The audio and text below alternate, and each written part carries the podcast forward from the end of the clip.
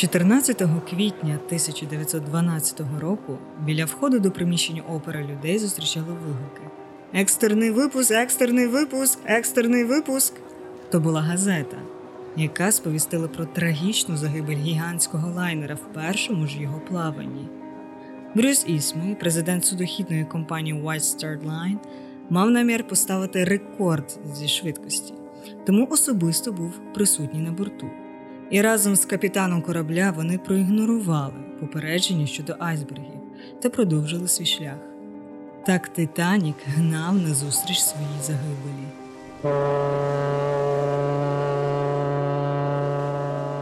Перший же айсберг на його шляху розпоров йому дно. Корабель потонув за годину, корма і носова частина пішли під воду одночасно, після того як жахливий вибух розламав корабель на дві половини. Рятувальних човнів вистачило лише на четвертину людей на борту.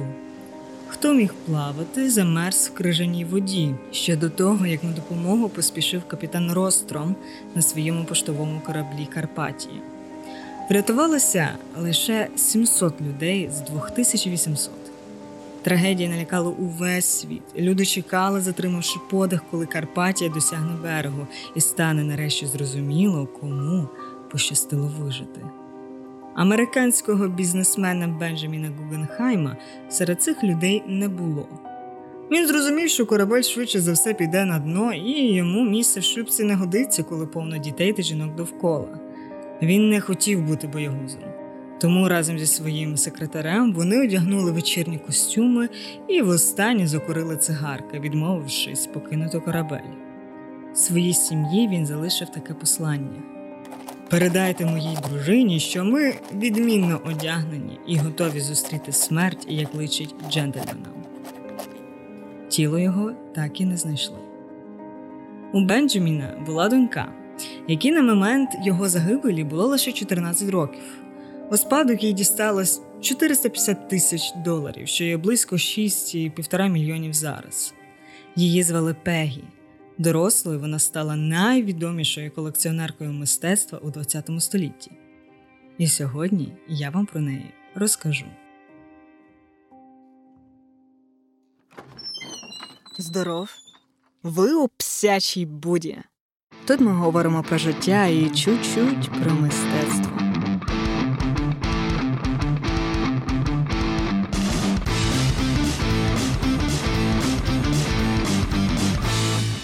Пегі Гугенхайм була людиною ексцентричною, але всі її, всі її родині були дивакуваті, любили привертати до себе увагу або дійсно мали ну, не все добре з головою. До прикладу, одна її тітка любила повторювати кожну фразу тричі: Добрий день, добрий день, добрий день. А інша тітка любила проспівувати свої фрази Добрий день. Окрім цього, Пегі була дуже самозакоханою. Вона декілька разів починала писати свої мемуари, а коли вже була літньою його там віку, то ходила на вечори до друзів разом зі своїм біографом і при всіх говорила, що то мій біограф. На цьому моменті вам, напевно, цікаво, чого це вона була така самозакохана і що взагалі зробила за своє життя.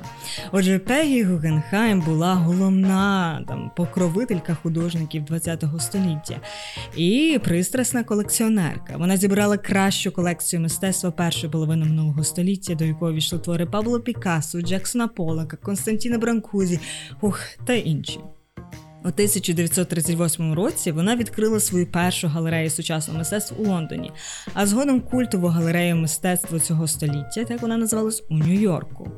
Після короткого шлюбу зі своїм третім чоловіком, художником Максом Ернстом, Гугенхайм повернулася до Європи, влаштувавшись в Венеції, де вона прожила все життя, відкривши там ще один музей, який є один з найбільш відвідуваних сьогодні музеїв сучасного мистецтва у Італії.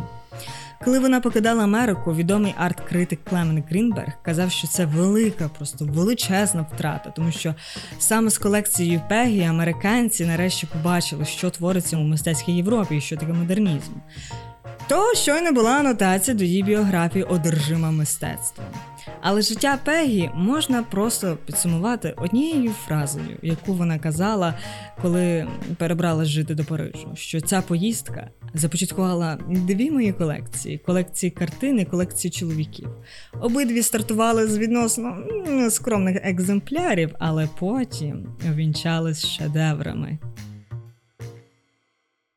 Вперше Пегі почала записувати спогади в 1923 році, її рядки звучали так: обидві родини моїх батьків належать до найкращих єврейських родин. Один мій дідусь народився у хліві, як Ісус Христос, точніше, прямо над хлібом в Баварії, а інший дід.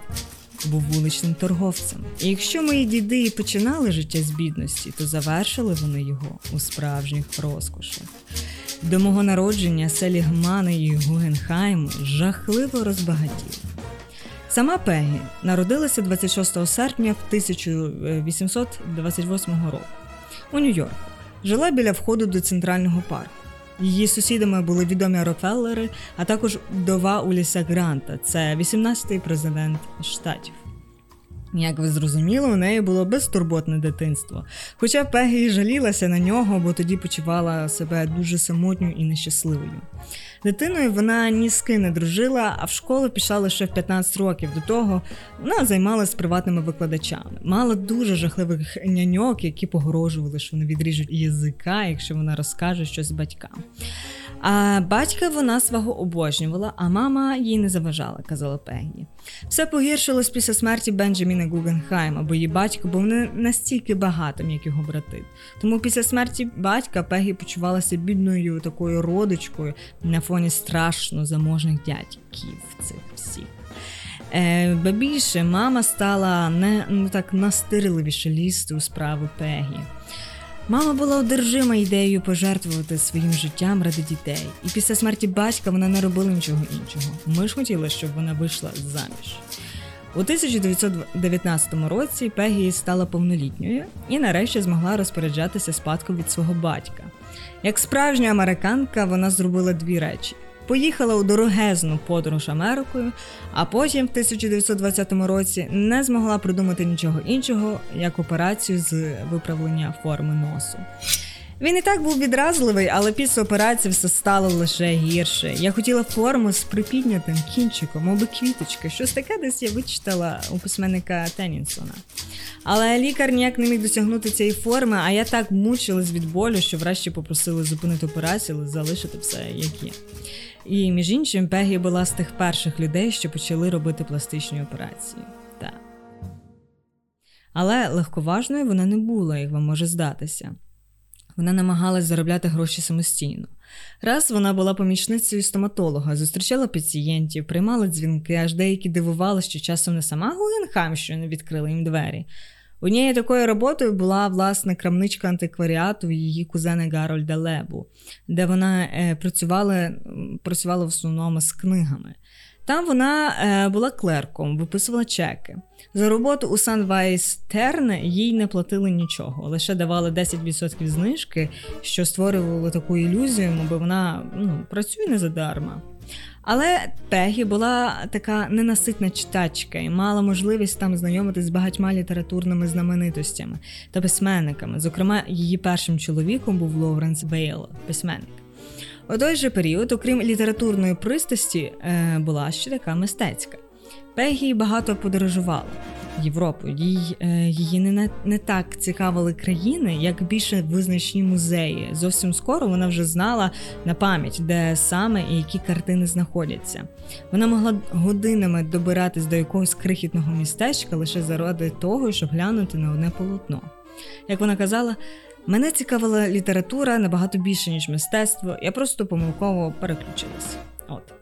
Пізніше, коли Пегі не лише роздивлялась, а почала колекціонувати полотна, Гогенхайм визначила для себе, що хоче займатися сучасним мистецтвом професійно.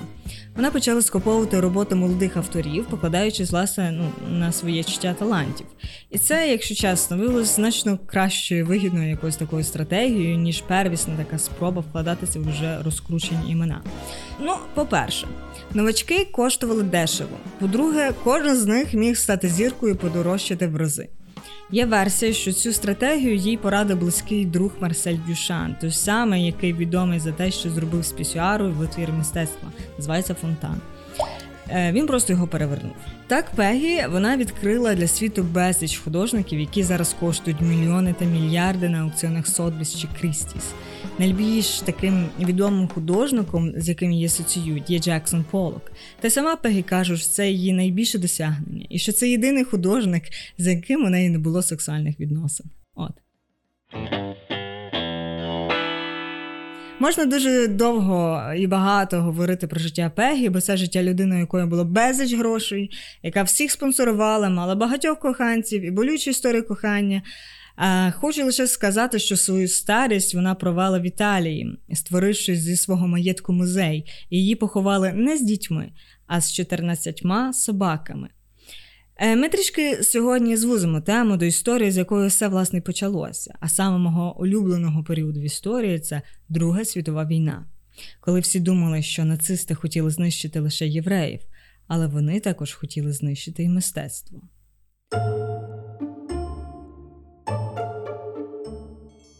19 липня 1937 року в Мюнхенському будинку мистецтва відбулася одна дуже цікава виставка. Її зробили спеціально, щоб люди могли прийти і пообісрати усі шедеври, які там знаходились. Називалась вона дегенеративне мистецтво. Е, Ідеологічна уніфікація, якою в нацистській Німеччині стало посилено займатися відразу після приходу Гітлера до влади в 1933 році, вона стосувалась не тільки політичних супротивників і недолюдей, якими нацисти вважали насамперед євреїв. У 1936 році вони почали вилучати з музею, причому не тільки з виставкових залів, а й також записників: картини, скульптури, малюнки, акварелі, літографії авангардистів. Серед художників такі визначні сьогодні класики модерну, як Василь Кандинський, Пауль Клеє, Піт Модріан, Марк Шагал, Марк Ернст та інші. Репресії вони були спрямовані не лише на самі картини, а й на художників. Сучасникам, які жили в той час на нацистській Німеччині, було заборонено не тільки виставлятися, а й взагалі займатися живописом. Хтось зумів емігрувати, хтось зацькований так ну, вирішив покінчити життя самогубством. Е, Кілька людей взагалі припинили раз і назавжди займатися з живописом і померли в злиднях, бо нічого іншого не вміли. На жаль. А багато хто е, з тих, хто вижив, е, вже не могли повернутися після Другої світової війни, повернути собі точніше це колишню цю славу. Е, Америка і інші частини Європи дивилися на німців вже на якихось таких таке зло. От. Тому е, націонал-соціалісти вони завдали німецькій культурі просто страшний удар. Світ ненавидів німців і дуже довго їх ненавидів. Всі модерністські течії і художні напрями експресіонізм, кубізм, фовізм, сюрреалізм, нова речовинність, господи, ще декілька ізмів, Баухаус і так далі. Вони отримали в третьому рейху офіційні ярлики антинімецьких, єврейсько-більшовицьких і жахливих. Їх поплюжили як незрозумілі народу, декадентські, песимістичні. Гітлер особисто ввів в обіг термін дегенеративне мистецтво. Точніше, він його вкрав одного автора, який теж критикував тогочасне мистецтво і хотів пояснити на біологічному рівні, чому певні художники створюють гімняні роботи. Окрім цього. Усе мистецтво, створене євреями та комуністами, було дегенеративним ну, просто за своєю продаж то був єврей і комуніст. Тож, навіть якщо ти малював звичайну реалістичну хату і вище під вікно, тобі не поможе. А всього е, нацисти вилучили понад 20 тисяч творів мистецтва. Е, Десь 1400 художників приблизно і скульпторів зі 100 з гаком музеїв Німеччини. Багато шедеврів втрачені просто безповоротно. Вони були або знищені під час військових бомбардувань в підвалах, де лежали як сміття, або незрозуміло куди куди вивезені. От. Виставка дегенеративної е, цього дегенеративного мистецтва вона викликала такий просто колосальний інтерес, аж самим нацистам було трішки соромно. Публіка буквально ломилася на неї, побувала на цій виставці е, вся верхівка Третього рейху на чолі з Гітлером і міністром народної освіти і пропаганди Геббельсоном. Геббельсом. От.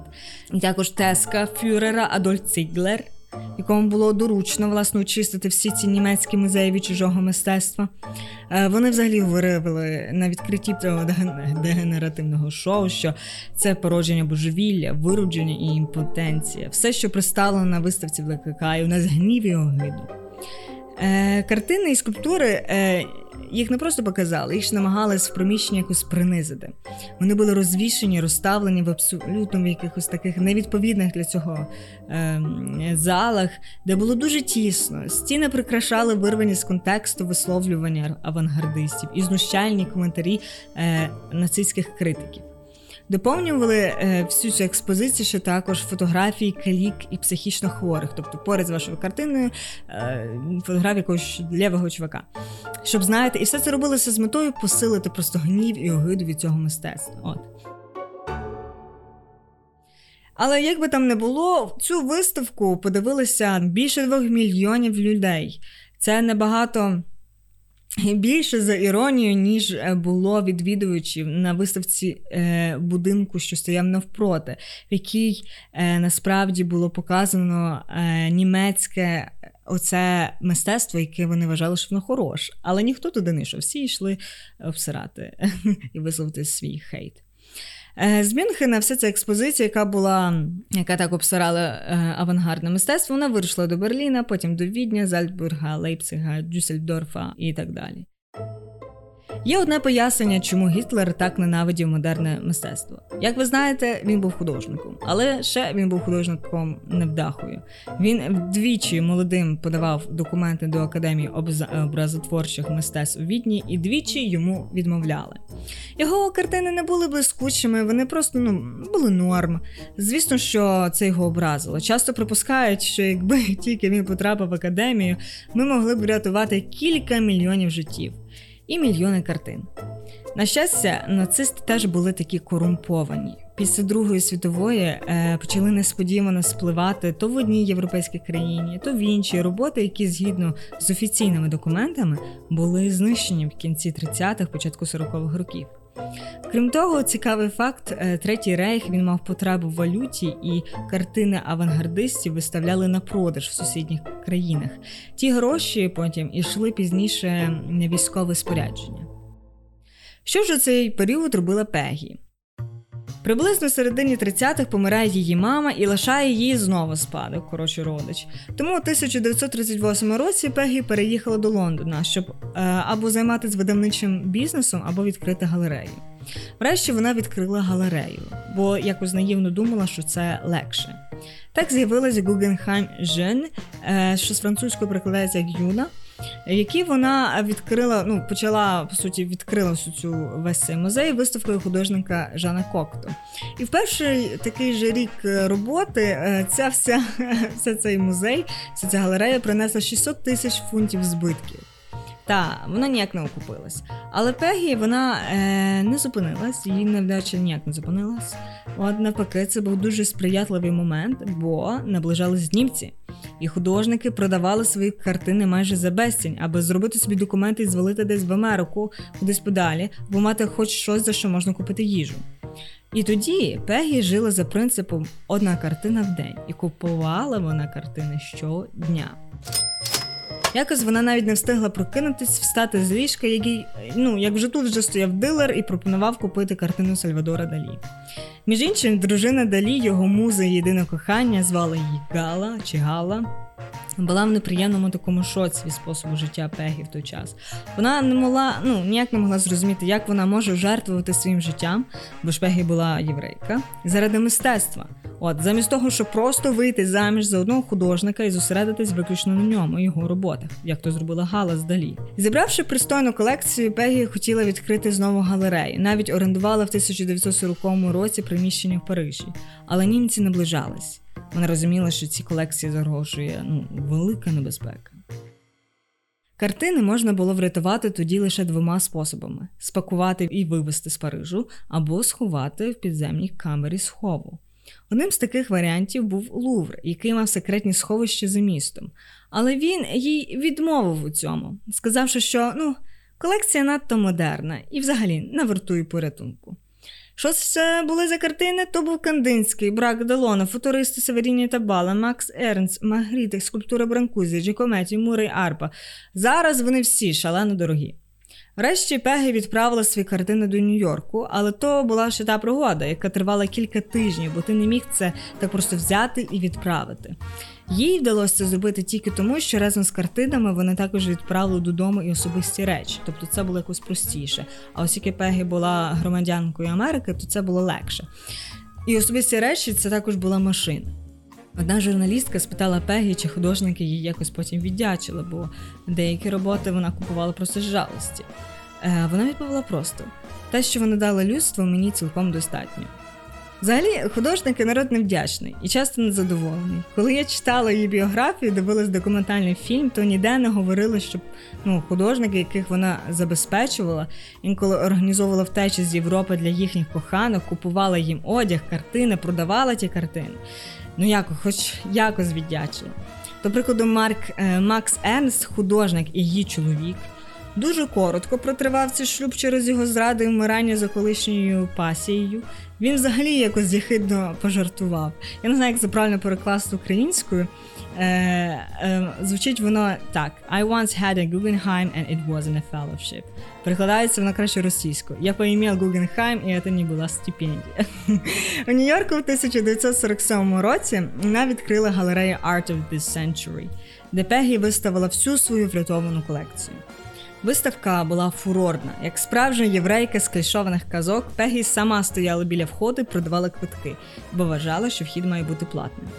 Успіх цієї виставки можна пояснити таким фактом, що до цього вона видала каталог робіт, який мав ідентичне ім'я, і я думаю, такі ж схожі роботи. Тому насправді тут була така певна піар-стратегія. Цей каталог теж був успішним. Вони продали всі примірники, тому публіка, яка прийшла на фізичну виставку, вона вже була підготовлена. Упродовж свого життя Пегі Гугенхайм лише тим і займалася, що музеювала свою колекцію. То вона створила свою галерею в Венеції. То у 1948 році вона представила колекцію на міжнародному бієнале. Це взагалі вперше експозиція презентувала не країну, а окрему людину її колекцію. Один критик пояснив це тому, що таким чином Пегі хотіла, мабуть, повернути собі той образ, який вона мала до того, як її почали сприймати гулящою, емансипованою жінкою, яка спала зі всіма художниками. Але можливо, їй це просто ну там справді подобалось. У фільмі, що я переглядала, в неї був такий цікавий жест. Про нього мені розповіла інша арт-критикиня, що коли її щось захоплювало, вона облизувала нижню губу. І це відбувалося щоразу, як вона показувала, мовби, ну, дитина е, роботи своїх митців. Я не знаю, чи серед вас є майбутні колекціонери, але як мені казав один художник, колекціонування починається безпосередньо зі знайомства з самими художниками. Саме цим і займалась Пегі, хоча в інтерв'ю вона виправила, що любов до мистецтва в неї почалася з самого мистецтва. Потім вже йшли люди, які ставали то коханцями, то чоловіками, то друзями, то ворогами, то просто діловими партнерами. Тому, якщо у вас є любов до україномовного подкастного, знайте, що тепер псячу буду можна підтримати на Патреоні. Пегі також була арт-патроном для багатьох художників, і дивіться, вона зараз є відомішою за більшість із них.